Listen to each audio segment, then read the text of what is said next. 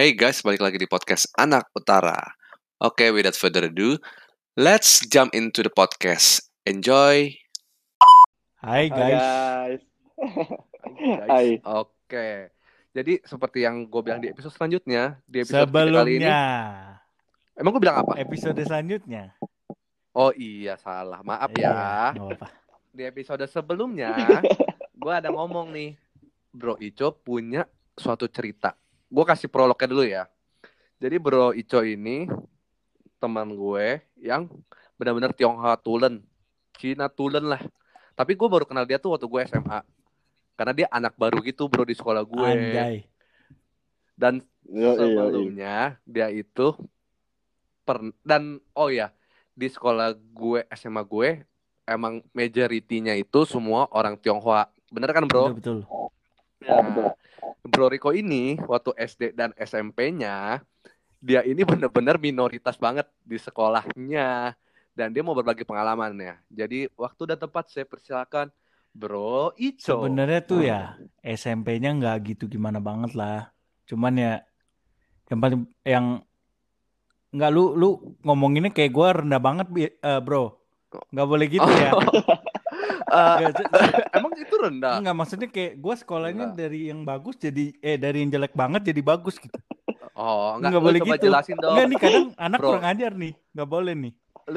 Lu coba manfaatin waktu itu ya, manfaatin momen ya. Lu coba jelasin sekolah lu tuh di mana kayak gimana. Ya ini gue ceritain aja ya. Apa aja? Silakan. Gue dulu tuh sekarang kan tinggalnya gue daerah utaranya agak ke Premium Soekarno-Hatta. Pik 2. Iya. Bener. Enggak, dulu tuh gue tinggalnya daerah Gading situlah, Bro. Nah, terus gue sekolah dong TK, SD. SD 1, 2, 3, 4. Kelima. Pas SD kelas 5 nih Nggak naik kelas gue. Nggak naik kelas setahun kan. Bapak gue nggak ngoceh coy. Gue cuman. Tapi malu. Enggak bro. Makanya gue bingung nih. Kenapa nih orang Tionghoa nih, Cina nih. Gue bingung nih. Nggak tahu. Biasanya orang Cina sih. Iya makanya gue bingung nih. Kaget nih. Iya benar. Gue mungkin. Gue nangis gue. Gue masuk kamar gue nangis kan. Gue sempet nggak mau sekolah. Terus bapak gue buka pintu kamar gue. Gue ingin bapak gue buka pintu kamar gue. Dia sambil lagi makan dia ngomong, "Kenapa? Gak naik kelas?" Katanya. "Iya," gue ngomong.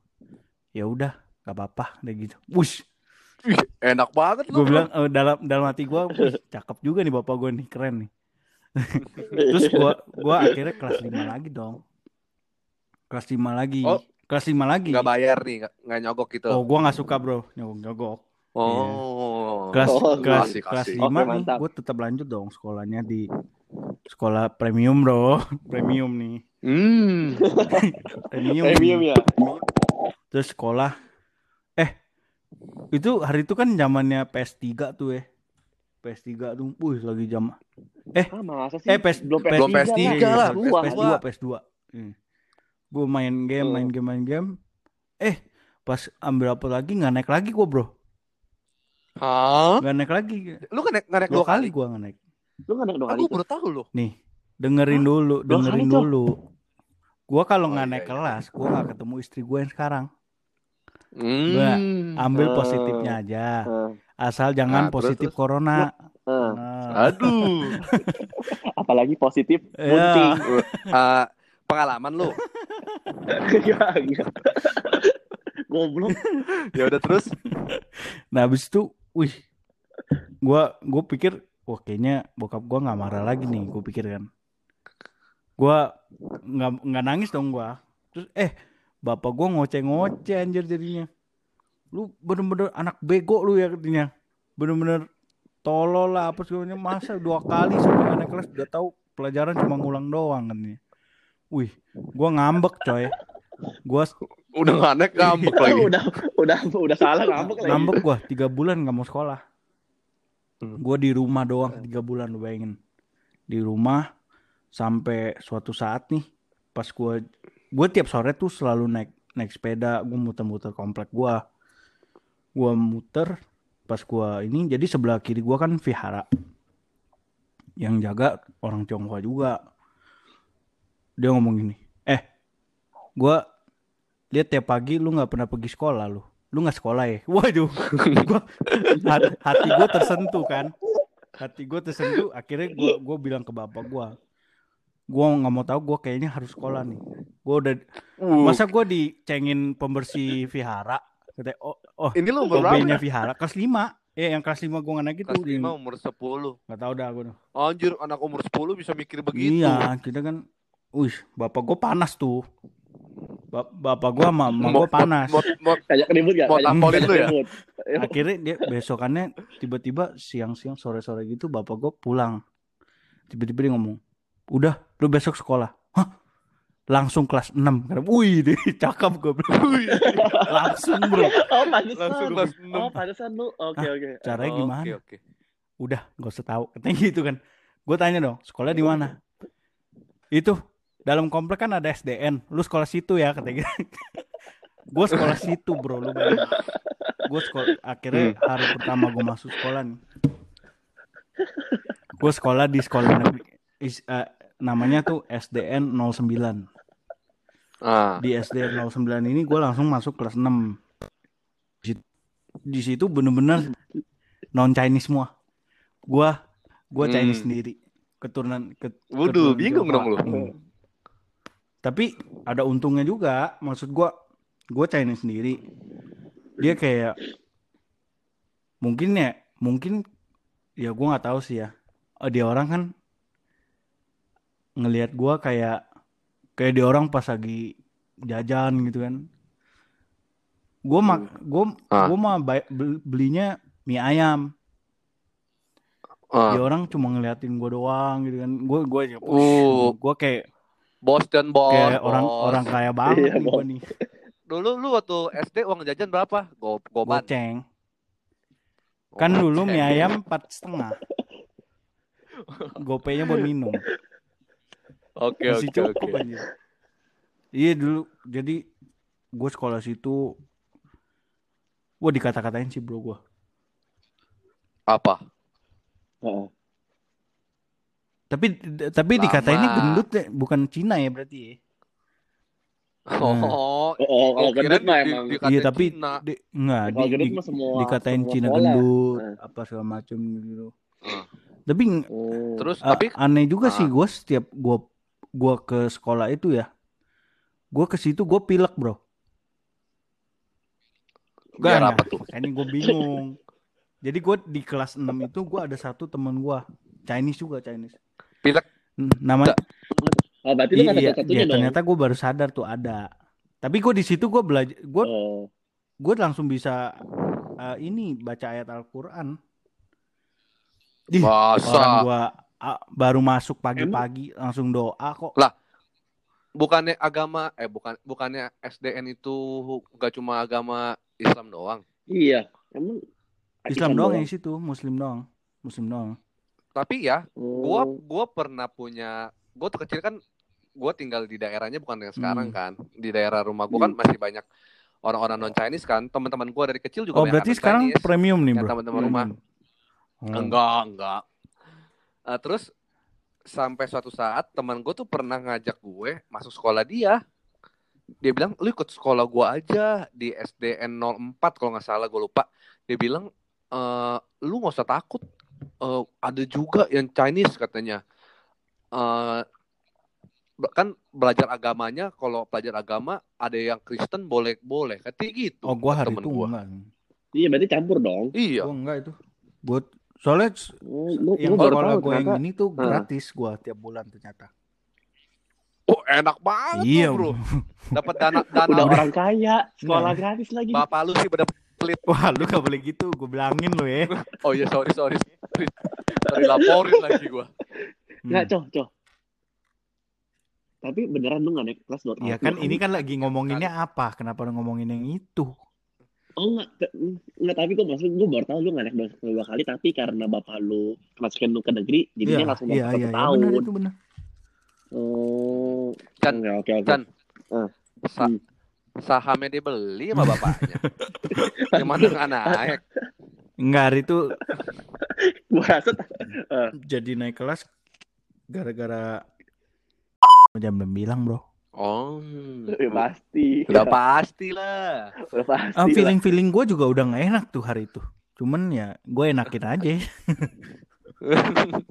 Jadi enak, bro. Ya udah, terus gimana di sana? Gimana pengalaman lu? Iya, pengalaman yang seru yang nggak terjadi di sekolah lain. Iya, gue beda hidup sama. Gue kan SMA di sekolahnya yang agak premium, maksudnya. Wih, sekolah kita. Gitu, nggak beda sih. Gue gue pindah nih. Gue abis dari SD gue naik kelas dong. Kali ini SMP. Bener gue naik kelas terus sampai SMA, sampai lulus, sampai kuliah gue. Tapi kuliah gue nggak lulus. Gue kasih tau dulu daripada ini. Gue dari SD gue pindah ke yang SMP. SMP ini juga nggak gitu, maksudnya masih banyak tuh yang non Chinese semua. Tapi non Chinese-nya bukan yang non Chinese-nya kayak orang Batak, terus orang Ambon, ada juga yang orang asli Jawa, gitu-gitu segala macam, campur-campur. Nah, sekolahnya, tapi agamanya ada yang Muslim, ada yang Buddha, ada yang Hindu, campur-campur. Oh, campur-campur. Ya, tapi belajarnya berarti ini sekolah swasta dong. Tapi yang nggak gimana banget. Dulu gue inget banget orang belajarnya bayar uang sekolah 100 berapa puluh ribu gitu. Iya, gue SMA, gue bayar sekolah 1 juta lebih, gue kaget anjir. Kenapa bisa mahal banget, dari 100 ribu lebih jadi 1 juta lebih. Nggak, tapi sekolah yang SMP ini pendidikan agamanya satu agama atau 5 agama juga? Enggak, 5 agama ya? Satu doang, Katolik doang. Oh, satu. Oh, ya, sekolah Katolik. Tapi yang di sana bukan Chinese-nya sedikit gitu? Chinese-nya dikit banget malah. Tapi nggak sedikit di SDN yang kemarin ya. Cuman ini dikit gitu. Ya, kayak satu kelas gua paling cuman 5-6 orang lah Chinese-nya. Tionghoa keturunan. Ya beda banget lah cara hidupnya juga. Kayak gua kalau pergi kemana-mana gua kadang ikut dia orang ya, gua naik ini, bro. Lu tau nggak biasa kalau ada anak-anak ya yang berhentiin mobil pickup. Terus bang ikut bang, tau kan lu? Nah iya, gue pernah naik ke belakangnya, coy, lu bayangin. Iya, gue dari sekolahnya itu gue lagi mau turnamen ceritanya. Kan rantel gitu, turnamen apa bola? Pingpong hari itu. Serius, pingpong. Dulu gue juara pingpong anjir. Bener. Gue ya udah, terus cara hidupnya maksudnya caranya tuh beda gitu, ininya lah. Tapi bagus lah kalau kita kan orang Chinese, kan orang stereotipnya kita tuh terlalu eksplosif segala macam. Kalau tapi ini kan salah satu contoh bahwa kita tuh sebenarnya diajak begitu kita juga oke fine aja kan. Iya, bisa ngikutin ya. Bisa ngikutin karena iya. Kalau gue sih orangnya ngikut aja, bro. Tapi diajak narkobaan itu juga, bro. Lu nggak boleh gitu dong. Oh, nggak bagus. Oh ya, sorry. Nah, terus pokoknya cara hidupnya beda-beda lah. Lu kan ada mention kan di ke 78 itu lu belum nyampe ya, bro? Belum, bro. Makanya gue lagi nungguin apaan. Tahu, tiba-tiba tuh. Iya. Cara hidup orang Jawa kan beda-beda, yang kayak dari anak utara, beda. Anak barat, apa segala macam aja itu udah beda-beda kan, benar? Iya, benar. Terus yang kata lu yang kemarin ngomong Cina, apa sih, cewek keturunan Cina cakep-cakep. Sekolah gua mah kakak ada, bro. Kakak ada lu. Lu mata sakit ya, lu sekolah lu. Cobain lu. Ya? Tapi gue ada bule, bro. Sekolah gue begitu ada bule lu. Beneran? Iya bener. Sekarang jadi model, coy. Iya. Sumpah. Ya udah lu kasih lihat nanti gua kasih lihat. Habis ini gua kasih lihat. Tapi bulannya ini makanya nih sekolah gua beda-beda keturunannya. Ini bule muslim, bapaknya orang Jerman. Bapaknya orang Jerman, emaknya orang Jakarta. Cakep dong. Hah? Anaknya cakep dong pasti. Ya dulu waktu di sekolah gue sih paling cakep coy. Iyalah gila lu. Pokoknya bule lu. Pokoknya Asian tambah Caucasian jadi pure breed aja. Iya, ya. Udah paling bagus lah itu anak. Tapi dia bagus, juga ikutan gitu. dia kalau ini juga ngikutan naik metro mini rame-rame. Rantel gitu ya. Tapi coy, gue mau tanya lu. Lu pernah tawuran enggak? Gua pernah kena batu coy di tangan gua. Jadi kenapa? Enggak, jadi mainannya kan beda nih orang-orang. Kalau kita kan nongkrong ya. Nongkrong aja. Kalau ini. Tapi mungkin teman-teman ini gua potong sebentar. Teman-teman enggak tahu kalau kita tuh anak-anak Tionghoa waktu kita kecil itu kita bukannya mungkin orang pikir kita eksklusif, kita enggak mau ngikut-ngikut kayak tawuran atau misalnya rantel mobil atau naik motor kebut-kebutan, bukannya apa, maksudnya bukan kita nggak mau ikutan, kita sih mungkin ada aja urge buat cobain, tapi kita tuh takut sama orang tua kita. Iya benar. Ya nggak, orang tua kita tuh benar-benar orang Tionghoa itu tuh orang tua tuh benar-benar protektif banget sama anaknya. Yeah. Kita pulang sekolah nggak pulang tepat waktu aja bisa dimaki-maki. Betul. Benar kan? Iya benar. Nah, jadi bukannya orang pikir kan kita kan pasti eksklusif, banyak duit, gak mau ini semua kagak. Dia nggak tahu belakangnya bro. Ya kan? Iya, semua tuh ya, kita masih kecil, kita masih masih kenceng ikatan antara orang tua sama anak kalau di orang tua Tionghoa itu. Nah, yaudah silakan lanjutkan. Lanjutin. Oh iya. Pokoknya udah selesai. Beda lah cara mainnya lah. Waktu dulu tuh kan gue ikutin dia orang kayak nongkrong. Kalau kita kayak zaman sekarang mah lu orang nongkrong aja ya. Kalau dulu gue mainannya apa? Main ludahan siapa yang paling jauh, lu cobain. Jadi gue lagi di lapangan nih nongkrong. Lapangannya tengah-tengah gitu kan nongkrong. Panas gitu kan. Tiba-tiba temen gue buang ludah. Jauh coy, bener. Ini setengah lapangan basket nyampe. Gue nggak tahu itu mulut itu isinya semua atau gimana tuh kental bener gue. Tapi bener. Kadang gue kalau sama lo orang gue kadang ngeludah jauh kan. Ingat gak? Iya. Iya karena gue dulu. Apalagi kalau lagi mabok ya. Waduh. Enggak karena dulu gue main ludah terus kalau lagi nongkrong lempar-lemparan batu coy. Bener-bener lemparnya bukan ke musuh, ke teman, lu bayangin. Tapi terus kita harus ngindar. Kalau yang badannya kurus mah enak. Kalau yang gendut tuh ngindar juga susah. Iya. Kayak lu ya?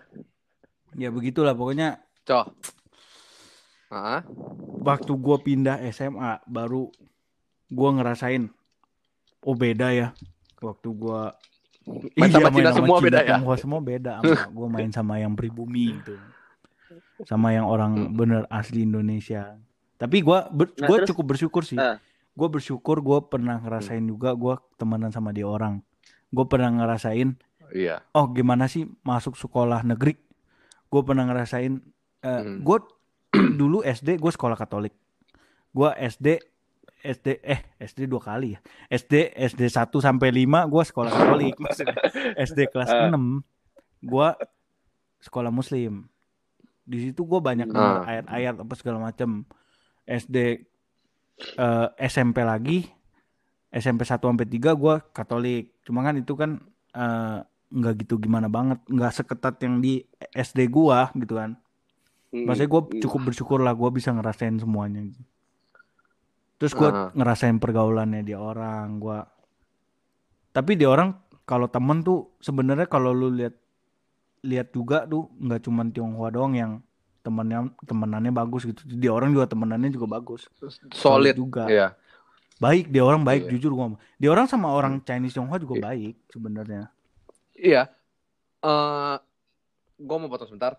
Gua ini juga waktu kecil daerah rumah gue yang tadi gue bilang nih kan itu kan banyak orang non Chinese. gue the only one Chinese di grup gue itulah. Semuanya tuh yang lain tuh semua non Chinese lah. Banyak kan teman-teman gue dari Jawa. Nah, dia orang tuh bener-bener baik banget sama gue. Dia orang tuh nggak pernah sama sekali ngerasisin gue.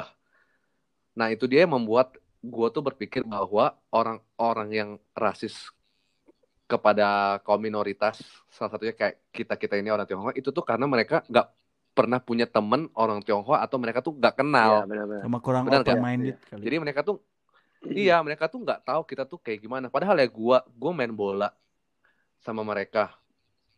Kalau misalnya kan orang kan bisa, udah lo kiper lah, lo nggak usah main lah apa gitu kan. Mereka mah terserah main bareng, main bola bareng. Ya. Gue pernah orang kalau orang bonyok gua kan nggak gitu suka ngasih gua keluar jauh-jauh dari rumah kan.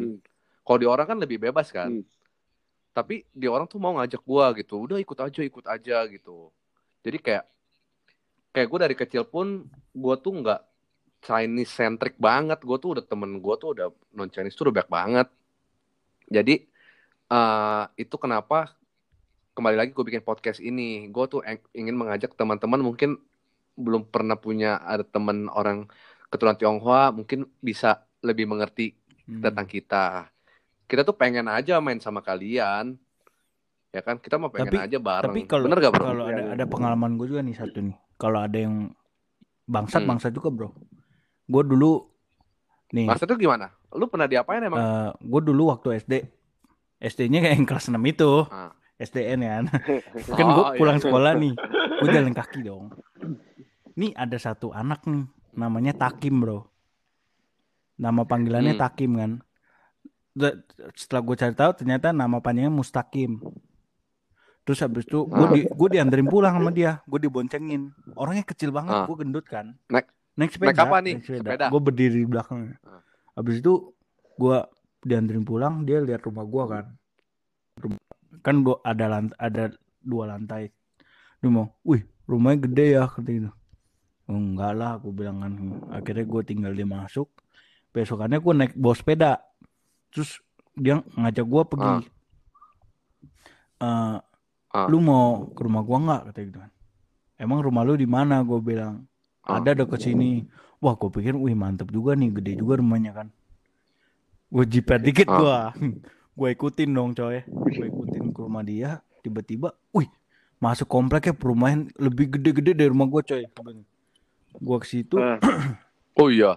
Pas gua ke situ kok, tapi gua berhenti dong. Berhenti masuk, ternyata bapaknya tuh tukang bangunan jadi tinggalnya di daerah-daerah situ. Gua bilang hati gua tersentuh dong. Wah, kasihan banget nih. Ternyata maksudnya gua kayak tersentuh itu kan. Sejak saat itu mulai besokannya gue makan mie ayam, gue beliin dia mie ayam, gue minum es teh, gue beliin dia es teh botol. Mantap. Tapi makin lama makin kurang ajar nih gue lihat. Iya. Oh begitu. Gue kayak diperalat gitu. Kenapa? Minta dibeliin apa, dibeliin ini. Akhirnya gue jauhin juga. Nah, maksudnya gue cerita aja pengalaman gue gitu kan. Tapi nggak ada hubungannya sama lu. Iya, akhirnya ujung-ujungnya bro, pas mau naik kelas gue dikatain Cina. Kurang ajar tuh dia. Iya dia. Waduh, kurang ajar. Wah. Terus lu bilang dong, gue emang Cina, berani bro. Itu kan ini bro, SDN bro. Minoritas aja ya. masih berani ngomong gitu lagi ya. Kecuali gue temennya banyak, temen Cinanya. Kan itu gue temen Cinanya dikit tuh hari itu. Iya. Tapi itu kan kita udah dengar cerita lu tuh, suka duka lu menjadi minoritas di sekolah yang majoritinya tuh bukan orang Tionghoa. Nah, tapi lu kalau misalnya disuruh perbaiki atau disuruh ngulang gitu, lu pengen apa gitu? Lu kapok di sekolah gitu atau lu? Gue bersyukur lah. Gue gimana? Cobain sekolah-sekolah yang kayak lu orang emang pernah sekolah negeri? Gak pernah. Kayak teman, gua rasa teman lo orang juga yang sekolah negeri juga nggak ada kali. Nggak, maksudnya ada nggak, maksudnya ada lah gua gitu kan, maksudnya. Kayak teman deket lo orang dah gitu. Gue nggak ada, parah juga ya. Nggak ada kan, Cen? Ah, nah, sekarang gue kasih tau lu, gue pernah sekolah negeri. Oh iya, gue baru inget, lu, ternyata lu pernah juga itu ya? Wah, ini orang tadi mabok ya. Ini pasti orang Cina nih, suka mabok. Enggak. Terus. Gue sih gue nggak mau ngulang ya. Gue lebih pilih tetap kayak begini aja enak ya. As it is. Ya. Kita sebagai orang keturunan kita juga sama lah sama kalian. Kayak teman-teman yang mungkin non Chinese, kita mungkin membedakan kita itu mungkin kita kulitnya lebih putih, mata kita lebih sipit, majority dari kita. Tapi selain itu kita semua sama lah ya. Iya, ya sama. Ya kan? Nggak ada beda. Oke, itu cerita dari Bro Rico yang lumayan panjang dan nggak penting ya? Nggak penting ya?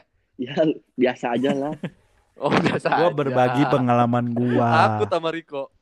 Sebagai orang Tionghoa, gue dipandangnya kayak gimana kan gue kasih tahu. Mau gue ceritain lagi nih dari awal? Oh iya, betul. Oh, udah. Oh, jangan. Karena gue panas dong. Jangan. Ya udah, kita masih ada satu cerita lagi ya. Bener bro. Oh iya. Hah? Iya. Ceritanya Bro Cencen nih. Dengar-dengar bro Cencen hari ini baru mulai puasa dia. Hari ini tanggal 25 April ya. Hari ini tanggal hari ini tanggal 25 April. Oh iya. Hari ini di podcast ini di record tanggal 25 nih. Bro Cencen baru mulai puasa. Mau tahu ceritanya tentang Bro Cencen? Tunggu di episode selanjutnya. Jangan lupa follow dan subscribe podcast Anak Utara. Bye-bye guys. Kok lu orang gak bye? Emang harus bye. Oh iya. Bye dulu lah. Bye. Hah? Jadi gimana sih? Bye guys, bye. Udah matiin.